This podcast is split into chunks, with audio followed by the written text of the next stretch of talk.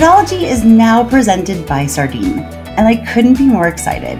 You'll get to meet their founder, Soups, and some of the team later this quarter, and you'll hear a bit more about why they've caught the attention of some of the smartest fraud leaders I know throughout crypto, fintech, financial services, and e commerce. Thanks again to Sardine for supporting this episode of Fraudology. I hope you enjoy it.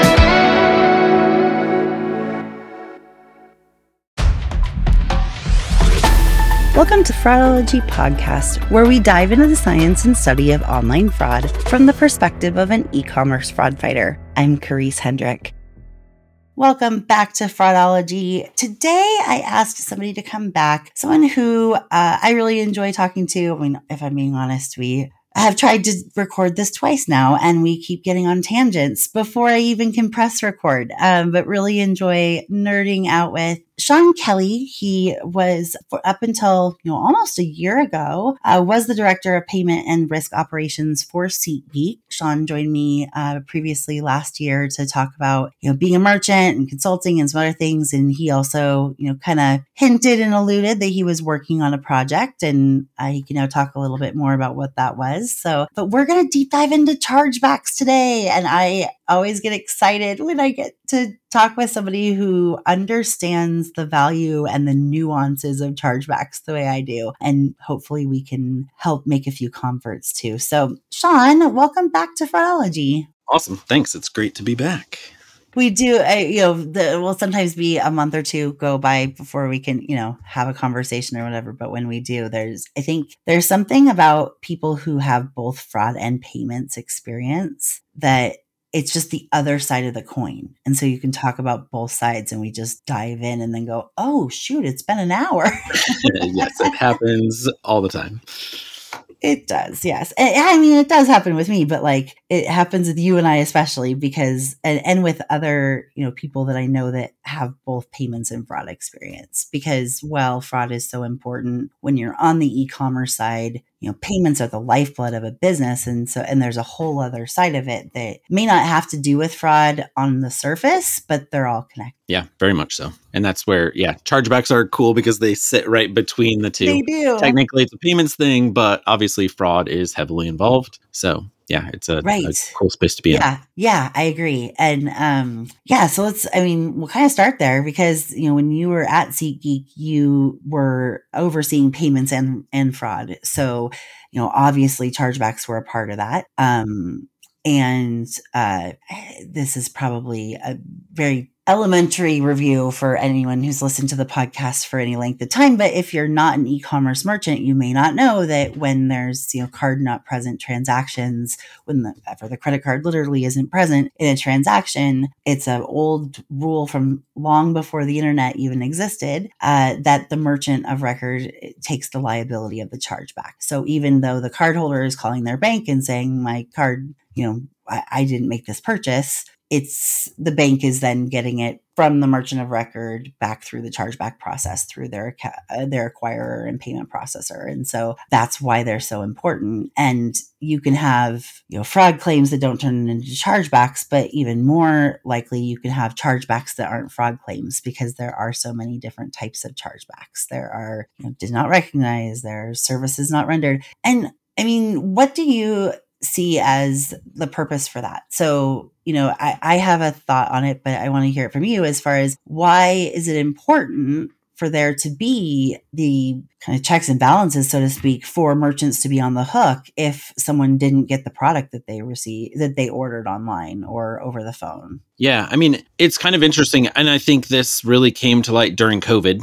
where you know, some companies staffed up, a number of companies staffed down, and all of a sudden there weren't customer support teams in the most heavily affected merchants, and you can't get a hold of anyone for, hey, I didn't get my product. You know, they're legitimate claims. Um, plenty of abuse was escalated during that. And, you know, we may or may not talk about the impacts of COVID on chargebacks, which were pretty massive and still very much a thing that's here to stay. Um, Especially for companies like SeatGeek that were tickets and travel and yeah. Totally. Yes. But they, I mean, they, they do serve a purpose of helping keep merchants leaving those lines of communication open and giving co- consumers a way to get money back that they're rightfully owed whether it was fraud or whether it was product not received or you know it wasn't what they expected or you know the hundred different reasons that are there for chargeback. So yeah. No i agree with that. I mean as much as chargebacks are a thorn in the side of merchants and there definitely is abuse there definitely are people who claim you know go through the chargeback process and claim they didn't get the item when they did or claim they didn't you know didn't get to go to the concert when they actually did or fly on the flight or whatever it is. Um, and there are people who say that their card was stolen when you can prove that they were the ones that made the transaction. I think it's good to at least, you know, remember that in the grand scheme of things, it's a good thing that they're there because there there would be so many more there'd be so much more distrust in the internet and in card not present transactions if there wasn't the liability on the merchant, right? It would allow more companies to take your hundred dollars and not ship the product or even more than that. yeah, no, and it definitely makes there's times where, yeah, maybe that's a sketchy merchant. Is it real or not? But there's plenty of people and times that I've heard of people, yeah, I'll just charge it back if it's not legit. And you know, they know that they can get their money back. Right. But unfortunately, it puts a, a big onus on the merchant then to deal with that. And as a merchant scales, the volume of chargebacks scales. You know, even if they're a fully upright, trustworthy merchant, they have chargebacks to deal with at some scale. And no matter what, even if it's you know a fraction of a percent, hopefully it's a fraction of a percent, um, and not more than that, or they're really in trouble. Um, but you know, even that small amount, once you get to big scale, it's a lot, and all of a sudden, you as a large merchant are dealing with hundreds, thousands, tens of thousands a month, um, or more as you get even bigger. So, and all of a sudden, then it's like, well, how do you how do you do that? And so it's interesting because most people outside of the industry that I talk to and tell them what I'm doing and and what you know, it turns into this whole big thing of trying to explain the chargeback process. Most people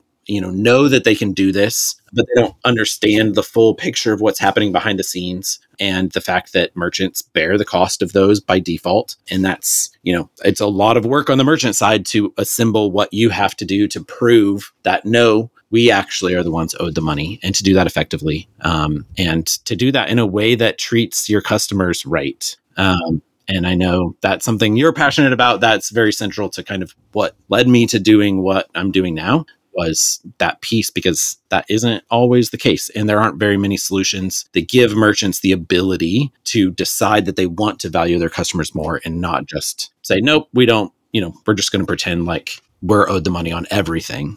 Right. When you're not. Right. And that's that's where how how can we be smart about this? How can we you know ideally you're looking at every single chargeback handling it the way that you need to handle it but at scale mm-hmm. you can't do that. Um, you'd have a thousand person chargeback team that is trying to deal with your 100000 chargebacks a month and you know that isn't feasible. And so companies revert to we're just going to fight everything with a basic approach and the consumer then ends up being the one that gets screwed in those cases. Company maybe gets a little bit of money back on you know some of those let's say fraud cases that were actually fraud but for some reason the issuer chose the merchant on that one. And you know there's plenty of times i've seen and even for myself where i i had a credit card stolen on a trip to mexico. I knew at the time i used it in an atm i'm like this is super sketch. Ah. 100% that's exactly where it was stolen. And i tried to open a chargeback for it once it like one when it was used a week or so later and i lost the chargeback as the consumer.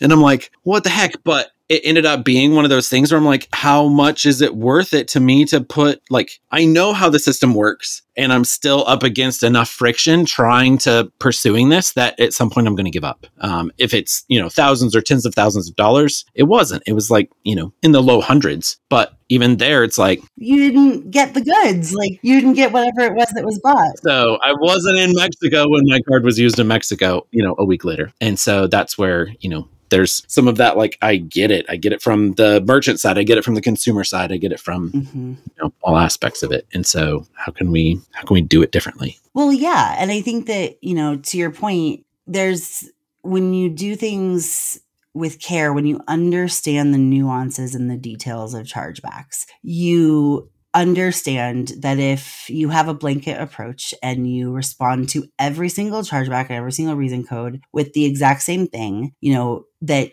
not only are there going to be those outlying cases where people whose cards really were stolen, and especially these days when the fraudsters have more of the information about the legitimate customer than the legitimate customer half the time. Yep. Then, you know, when you have those cases, you know, and you have now you have you know someone who says my card was stolen and used at merchant A and I thought my bank was going to give me my money back, or my bank did give me my money back, but then they didn't. And of course, if the bank has to come back and tell the customer, you lost the chargeback, they're blaming the merchant. They're not taking that blame on themselves. So now you get, you know, social media posts and everything else. And it's just a crappy feeling to be like, well, not only was my card, you know, stolen and I was violated that way, but now I'm out the money. Um, but on the flip side, as a merchant, you're not winning very many either when you do it that way. Like you really aren't. The thing about chargebacks, you know, in the representment process specifically, you know, and it is good and important that, you know, Visa, MasterCard, Amex, and Discover give, and, you know,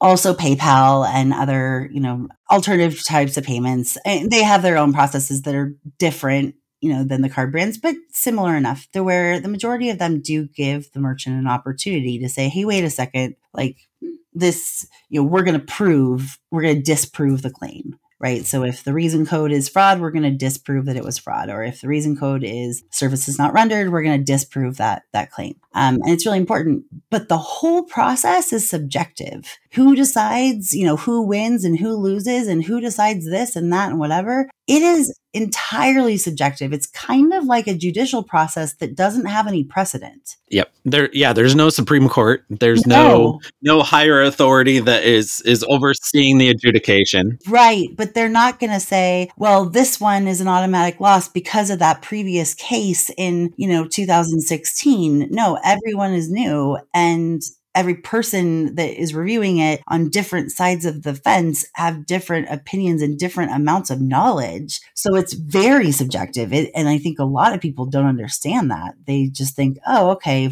as long as we say something, we'll get our money back. Yeah, no, and it's it's interesting because part of how we've thought about it and approached it is putting ourselves in the shoes and this is something very familiar to fraud fighters is if you've got to put yourself in the shoes of a fraudster in this case let's put ourselves in the shoes of the reviewer at the issuer mm-hmm. that is mm-hmm. looking at this case how do we mm-hmm. make it you know they're working usually like a three minute sla that yep. they have to make a call on this it's the end of their shift they're behind they've got a even less than three minutes to to get yep. through enough to get their their quota for the hour you know how can we most easily, most clearly present to someone often not in the US, which is important because it's more transactions in the US are disputed than anywhere else. Yes, right. So you assume that the reviewers are going to be in the US, but they aren't, right? They're usually not. And so, you know, they're not familiar with the merchant that you're working with they're not familiar with you know any of the details. And so you have to lay that out in a way that it's very clear to them um, and can give them the tool to make an accurate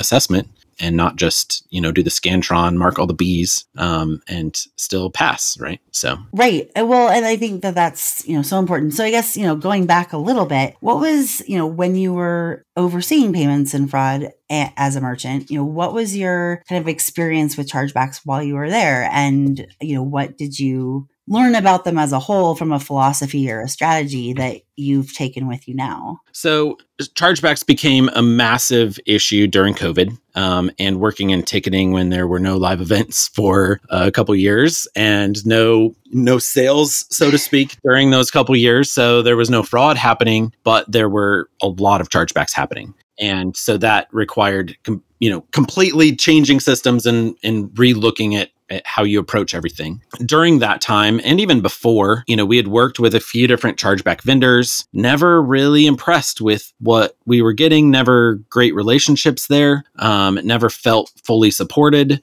And, you know, with the volume of, of chargebacks that we had, we should have been a pretty big deal to most of these, most of these vendors. And it didn't really ever feel like that was the case. Um, and we really wanted a partner and wanted to feel like that, that chargeback vendor was understood our business, understood how to help us do better. And as we went through that process, really started looking at who else is out there, didn't find what we were looking for. And that kind of started the ball rolling with can we build something ourselves? And it didn't, in that case, make sense there at SeatGeek to build it in house but that in my head started kind of that ball rolling of like, what would this look like to build something that would be different and would approach things different and wouldn't require that you have to fight everything and could be more customer centric that from the merchant side could have a strong relationship and partner approach almost a consultative approach. How you know how can we improve our chargeback rate, our win rate, our, you know, have fewer chargebacks, like really take that kind of dig into the times when it makes sense to really do a root cause analysis,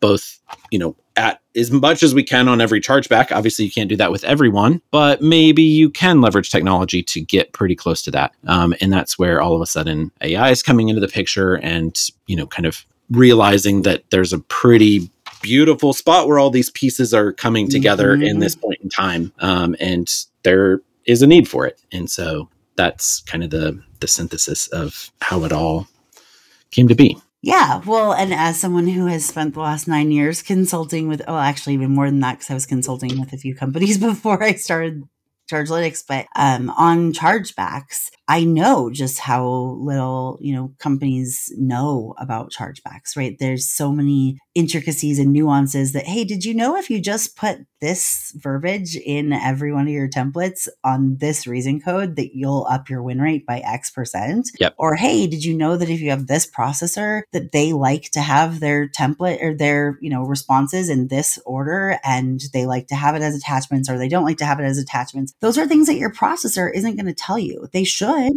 They should be the ones telling you that. Um, I wish we lived in a world where it was, hey, welcome to this merchant services. Here's how you dispute a chargeback, and this is what we need to see and in what order. Yep. It doesn't happen that way. So I've definitely, you know, found all that and you know created training programs and all of that as well. And you know, you know this already, but I um, originally Chargelytics was going to be a chargeback, you know, response platform because I saw a very similar thing that you did, uh, where a lot of chargeback companies were being run more like collection agencies and just responding, you know, and, and paper pushing essentially and not actually winning what they should. I mean, depending on the company and all that, but I mean, within e commerce, you should be winning over 60% of your chargebacks. Like it, you should be because you have the one thing about e-commerce that people often discount is that we have a lot more information about the person who made the purchase than we would if they just walked into our store. And so whether they're claiming fraud or whether they're claiming that they didn't get the item and whether that item was digitally, you know, transferred or physically transferred, you actually do have proof. And there are things that, you know, that the bank will take you know, based on if you know the rules and regs as well as you and I do, that the bank will take as you know, as evidence, right? They'll take it as evidence of delivery. You don't just need to have a signed sales draft, even if that's what your processor says. No, there's so many other different forms of delivery, and you can show that as long as you explain it. Yeah, yeah, and I think I think one of the cool opportunities that we have with technology now that didn't exist even a year, two, three years ago is the ability to leverage so much data into these and the ability to learn from every single one, right? Where, you know, all of the things that were true three, four, five years ago, many of those are still true, but there have been changes. The issuers do, you know, do change and adapt over time. And sometimes it feels a little bit like, you know, Google search engine rankings and there's there's there's firms out there that will help you like get to the top ranking, but they're kind of sketched the way that they do it. And then Google figures that out, and all of a sudden you're never getting top ranked again because you've used these kind of black hat systems to do it. And you know, there's similarities in chargebacks too, where it's like, yeah, there's ways that you can boost things and you can fight all of your chargebacks 100% across the board but at some point there's enough rules that are changing behind the scenes yes. that if you're not adapting and understanding what's changing at every issuer and that's where you know we can learn from every single even if even if we lose a chargeback okay let's look at the data why did we lose that if I can look at 3,000 chargebacks that we lost, hopefully out of many, many, many. Um, but if I look at all of that data, I can understand what I need to do to make every single response better than the previous one. And so it's a it's a system that's constantly getting better. So Yeah. Yeah. No, I, I agree. It's something that I have a little bit of FOMO of just because, you know, I had a similar idea 10 years ago. Um, and because I, you know, chose the wrong business partner and, and other challenges that I had at the time, but we didn't have AI and technology. It was all things I was remembering because I was in that position, you know, overseeing that for the friendly fraud process for a major travel agency online. Like, you know, I learned those things like, okay, this type of issuer or this type of card, we should do this, this type of, you know,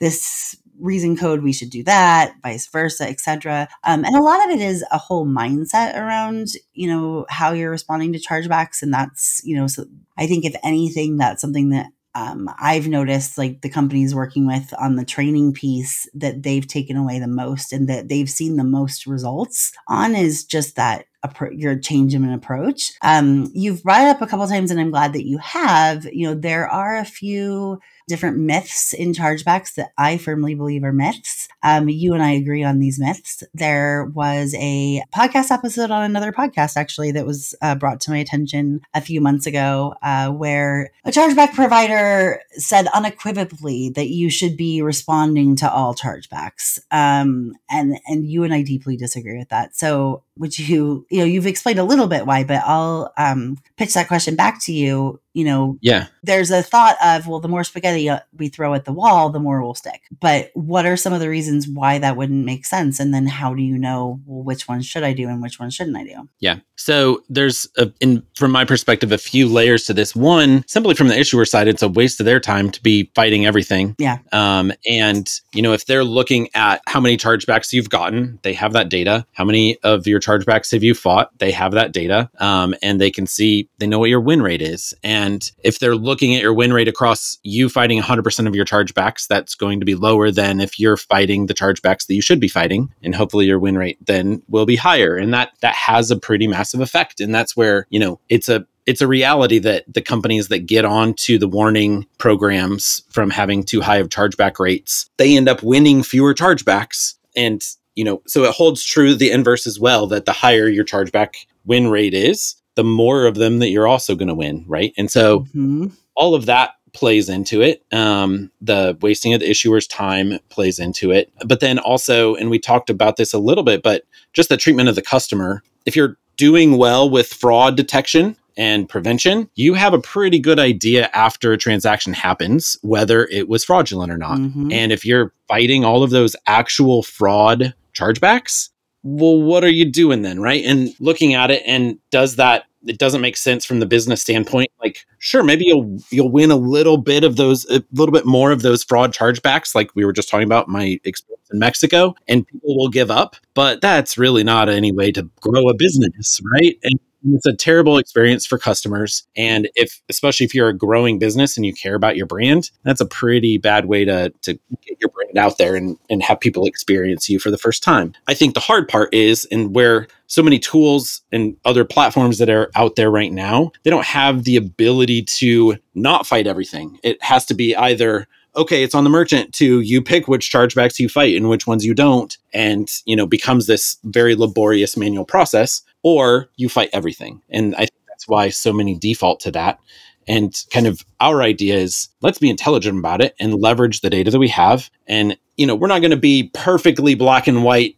These are the ones to fight. These are the ones that, you know, not to fight. There's always going to be that kind of middle gray area. And it's the same thing with, you know, any kind of fraud review process. You figure out your kind of tolerance in there, um, but giving merchants the tools to not have to fight everything, to be intelligent about it, and do that kind of routing. And how do we want to handle this? Do we want to, you know, accept this and not fight it because it, the customer is you know they were not the ones that made this transaction. That's clear to us as a merchant. Let's not fight this. And let's put our resources and time and energy into the ones that we should be fighting. The ones that you have yeah you should be fighting because you have more of a chance of winning them right? And i would say one other like fundamental reason why you shouldn't be responding to all of them is that you're overinflating your chargeback fees coming from your processor because you often get another 5 10 15 20 25 sometimes $30 fee from your processor for second time chargebacks, Well, if you are responding to things that you have no chance in winning, you're just overinflating that fee from your processor. It used to be long ago that second time chargebacks counted as your chargeback ratio for at least one card brand. So then you were inflating your chances of getting on the monitoring program. Thankfully, you know, that isn't the case anymore, but you do risk your processor's eyes glazing over because they're actually the you know the audience first and then you risk the issuer's eyes glazing over and going oh these guys respond to everything with garbage and so we're just not gonna you know, we're not gonna look and to your point earlier if they see the same I remember when I worked for a payment processor, and this was like almost 20 years ago, there was a company that isn't around anymore, but that they were the first that I know of that was responding to chargebacks on behalf of merchants. Whenever our chart, I sat in the same um, route, like office as our chargeback team. We all had, you know, Cuba. It was like an open office concept before there was an open office concept, but like we were all in the same room basically. And we just, you know, so I'd hear all their conversations and they go, Oh, another one from this vendor. And it would go in the blue, you know, the blue filing cabinet, which was also known as the recycling bin. um, because they knew that that, that provider didn't know what they were doing. And they were just sending 50 pages of paper that just had random stuff on it. And they weren't tying it together to tell a story to explain why the merchant shouldn't have had received a chargeback for that. I know I've been promising to tell you more about Spec and why I invited them to sponsor episodes of Fraudology. And there's actually so many things that I want to tell you and will tell you over the next several weeks. But the first thing I wanted to make sure that you hear about is their Trust Cloud. Specs Trust Cloud protects the integrity of the digital user while simplifying the risk process.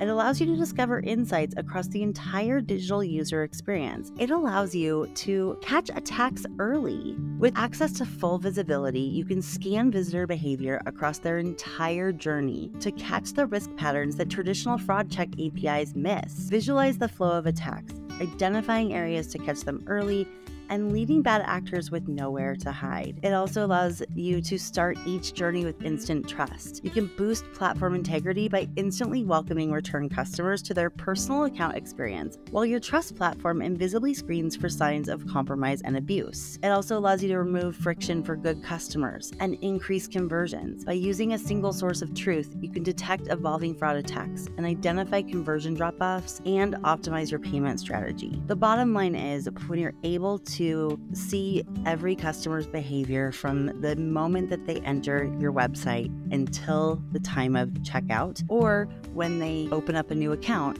You can identify that before the fake account is made, before the transaction is even made, and now you've got a fraud transaction in your platform. It's honestly game changing, and I'm really excited for more people to learn about it. So, to learn more about Spec and this new technology and especially their Spec Trust Cloud, go to www.specprotected.com. So, you know, we are talking about how, you know, why we think it's important to not respond to every chargeback. And I couldn't agree with you more. But there's also a subset of online companies that just don't respond to their chargebacks at all um, they don't even look at them in some cases, or they do look at them just to close an account or, you know, notate an account or whatever, but then they don't do anything beyond that. What are your thoughts on that? Or why do you, why do you think that's good or bad? I mean, I, I don't think it's ideal. I think there's two two sides there. One is there's a lot of revenue being left on the table that should rightfully be the company's. And the other side of it is the data that you can get out of that for changes and improvements that you need to make to your product. What what's going on that's driving those in the first place? And if yes. you're not paying attention, if you're not looking, if you're just accepting them, you're probably not getting that valuable insight of things that you can improve that are going to improve the experience of your customers, that are going to increase the satisfaction of your customers, that are going to lead to less lost revenue. Um, and so, certainly, I guess, worst case, if you're not going to fight anything, at least make sure you're doing that root cause analysis and understanding yes. it.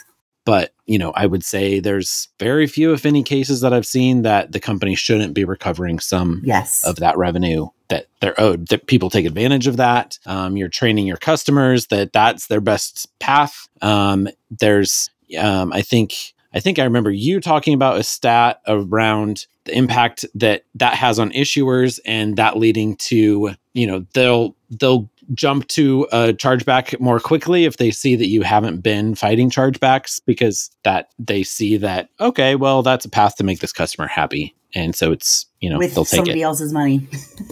yeah, it's not a it's not a zero sum game. And so that's my thought on that. Um and again, you know, I think there's ways of being intelligent and what what do you what do you fight? And that also means that you do fight some.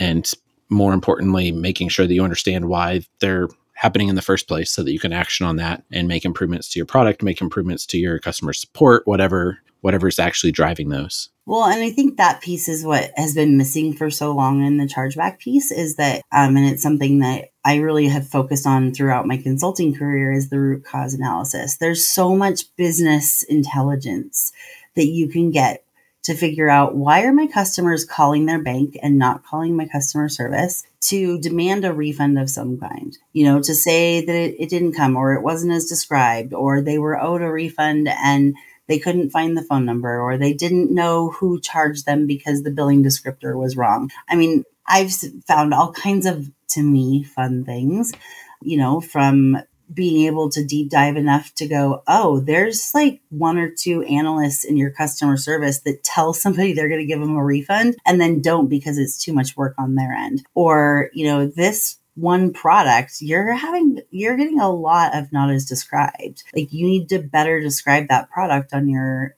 on your website. Well, if we do that, nobody's going to buy it. Well, but you're not going to get the chargebacks either. And and that's not usually the case. It's usually actually usually it's usually well, you know, now that I know what I'm buying, I'm more likely to buy it, you know, having a more thorough description of something. But yeah, that's so important to me is and I'm glad it is to you too, as far as, you know, not just responding and not doing anything about it, but learning about that, looking at what are all the what are all the similarities? What's all the data you can extract out of that those original transactions and how can you improve upstream. Yeah, that's one of the important things to us is really being able to approach it and like I like I described kind of the what led to the need in my discovery of this need in the first place was I want a partner. I want the vendor that I'm working with to be providing that insight and give me as the fraud team, as the risk team, as the payments team, whoever I'm representing, give me the data that I need to take mm-hmm. back to my product team to help improve my own metrics, right? That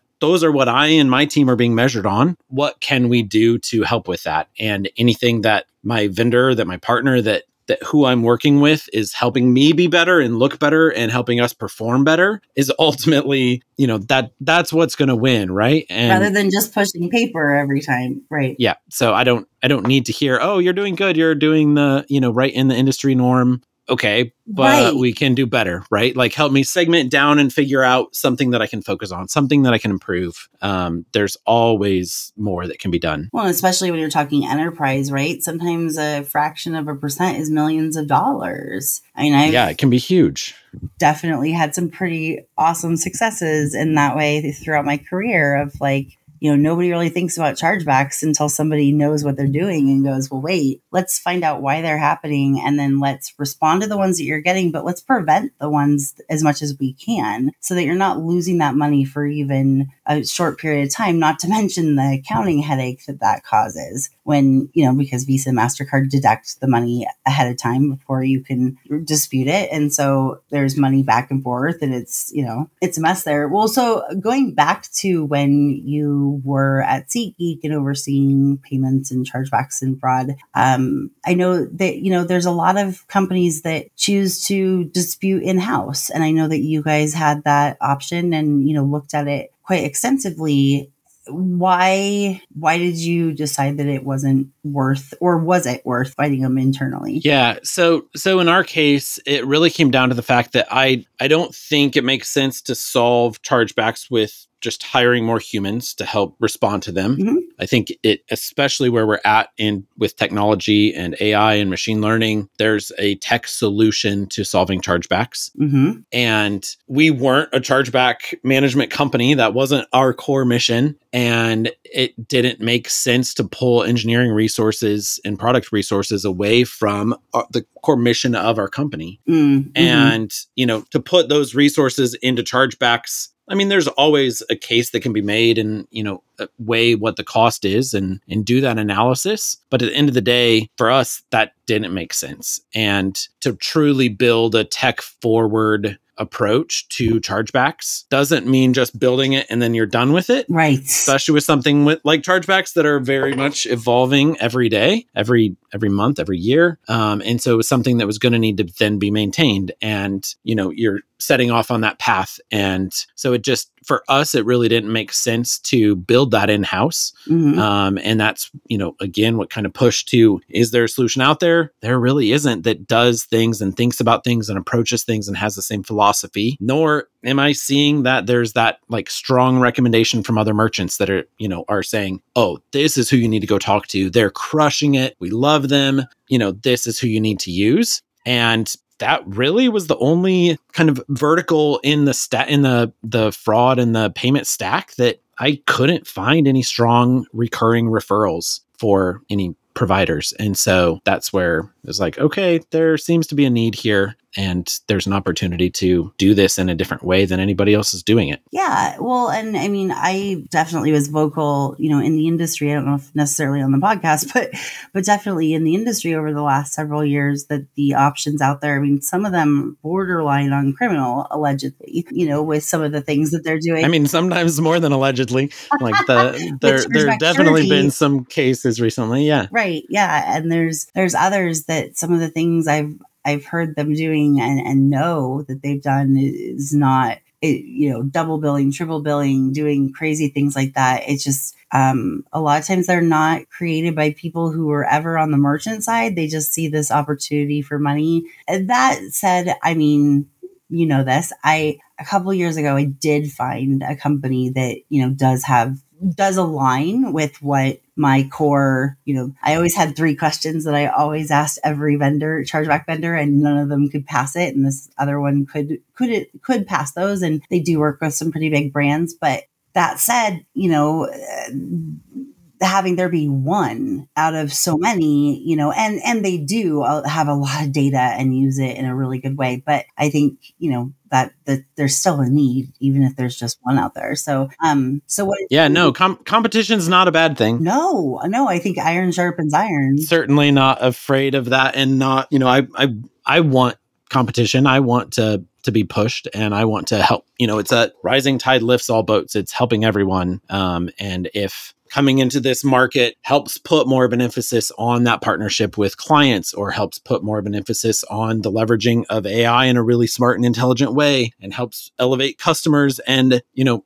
pay attention to who you're insulting and you know puts an emphasis on not fighting everything all of those things are ultimately good for it's good for the issuer it's good for the merchants it's good for the customers Right, I You know, agree. those are everybody wins in those cases so it's better for the ecosystem, right? So, I mean, without further ado, you've obviously hinted towards it, but what are you working on now? Um, you know, we were doing some consulting before, and and then you kind of found what you wanted to do, and um, I'm sure people can put pieces together because my listeners are fraud fighters and they're very good at looking at clues. Um, but you know, what are you working on? So took all of that and starting late last summer, um, found a co-founder to kind of take on the technical and engineering side, and we built uh, Disputed Inc. Disputed.ai is our is our website, um, and we're a chargeback management platform that really is all about taking an intelligent approach to chargebacks and you know giving the merchant the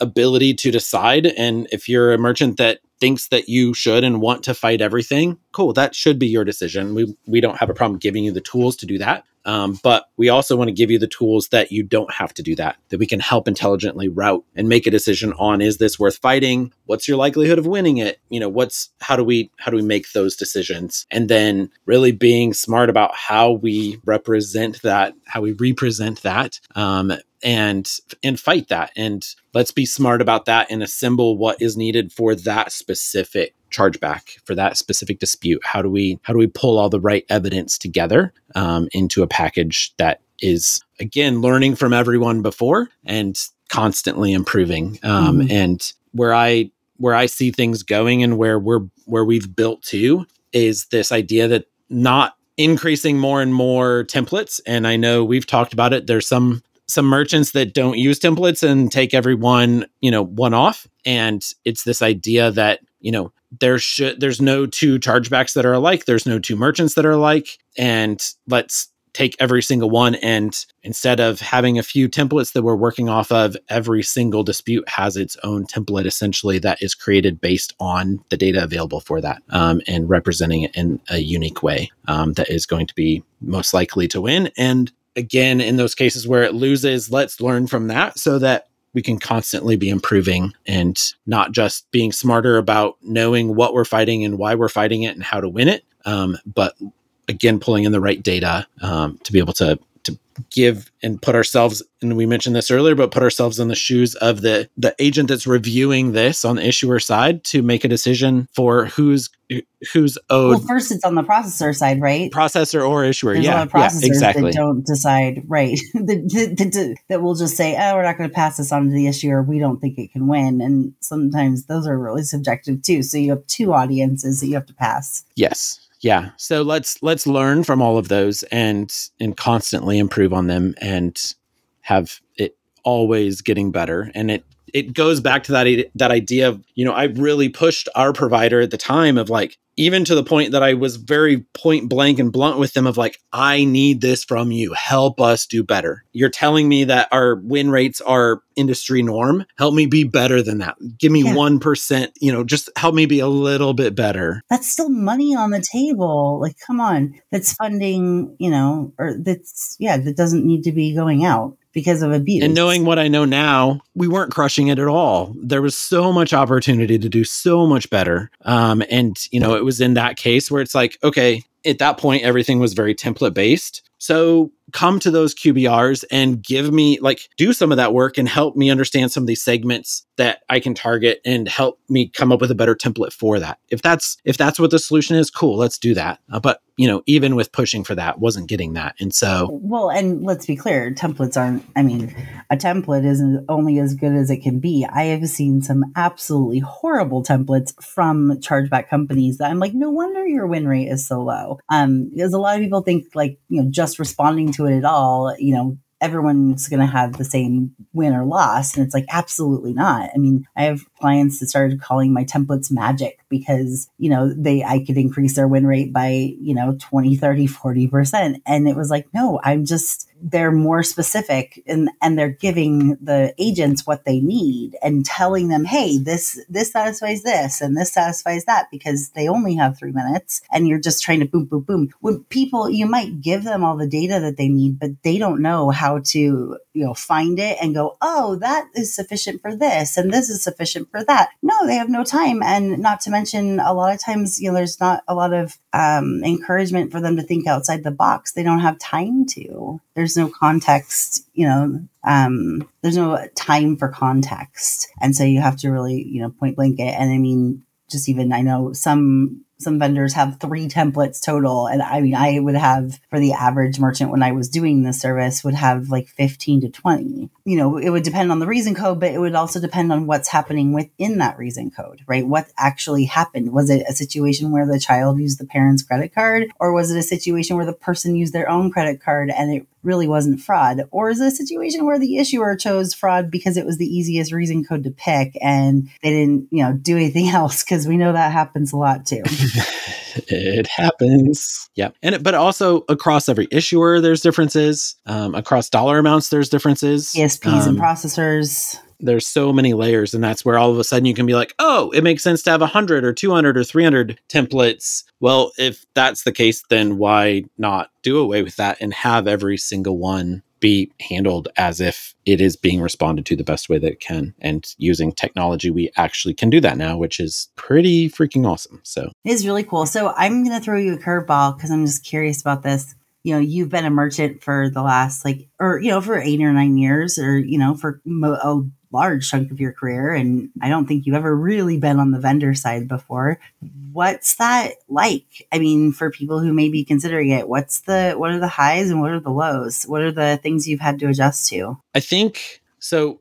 Having to all of a sudden now be in the shoes of doing enterprise software sales. Um, for myself, at a personal level, it has taken a bit of adjustment and kind of this like thinking who who am I to reach out to people and try and talk to them about this. And then I have this kind of awakening moment or have had this awakening moment where it's like, wait a minute, I'm who I wanted to talk to when I was in mm-hmm. that place. Mm-hmm. But because you it, know the stuff, your stuff, it didn't exist. And so that for me has been a, a very kind of empowering thing and given me kind of that confidence and that platform to go out and be like, hey, I've been where you are. I needed this. I went worked with a team. We built this. And so I think that for me has been one of the biggest learnings. I love the merchant side and miss it already. And even talking to you and some of the merchant only things, I'm it's still kind of sinking in that I'm not on that side anymore. But I I'm super excited to be able to provide a solution to merchants to the side that I love um, in a way that is built by a merchant for other merchants and really really be able to approach things from the way that I think it should be approached um, and and to be able to talk to the people that I love being among. So. Right, yeah, and there's definitely some you know truth in that where it's like you know not all vendors have to be seen as sharks as long as they don't act like them right? Or you know be be in that way. I mean i it was an adjustment for me even just as a consultant to start having conversations with people about you know like well i can help you fix that and i'm going to need to send you an invoice especially because when I worked for the trade association, everyone got so used to just picking up the phone or emailing me and asking me questions. And then it was like, ah, now I need to, you know, but it, I do think that we're at an advantage because we know we know the target market because we are the target market, right? Like once you're on the merchant side or once you're just a fraud fighting practitioner at all, right? Whether that's on the banking side or the fintech side or whatever, like for most people, that that core of who you are doesn't change. Yep. I totally agree with that. And we can sniff each other out pretty quickly. yeah, no, and, and and it goes back to the idea that we touched on of putting yourself in other people's shoes. And that's something that we learn and train everyone in the fraud fighting world to do. Again, put yourself in the shoes of the fraudster, put yourself in the shoes of the customer. What's the story? What's happening here? Um, and and really thinking about it that way has been a, a really cool way to approach it and think about it. Mm-hmm. Um, and given us I think a, a really cool product. Well, cool, Shawn. I mean, I always, you know, want to like, you know, have good conversations with good people and, you know, because you're, I still think of you as a merchant in a lot of ways. I mean, you know, I mean that in the nicest way possible. But unfortunately, like for some things, it's like, sorry. Or, yeah. Um, Understandable. Only it's really because if I let one in, then I got to let them all in. And then there's nothing special about a fraudology event. but I'm, you know, really I'm really intrigued to see how this goes. I mean, there's there are some really smart things that you're doing. I am sure you're going to learn a lot of lessons. You know, some the hard way, some the easy way. Um, but that's the only way you can do it. well, thank you again so much for joining me. I think is this your third visit on fraudology? I think third. Yeah. Well, thank you for that. And I think, um, you know, we'll all be interested to see where it leads and um, what you learn along the way. And um, I look forward to seeing you uh, in Vegas at the end of March. Awesome. Sounds good. Thanks, Karisse. Appreciate it. Thank you so much.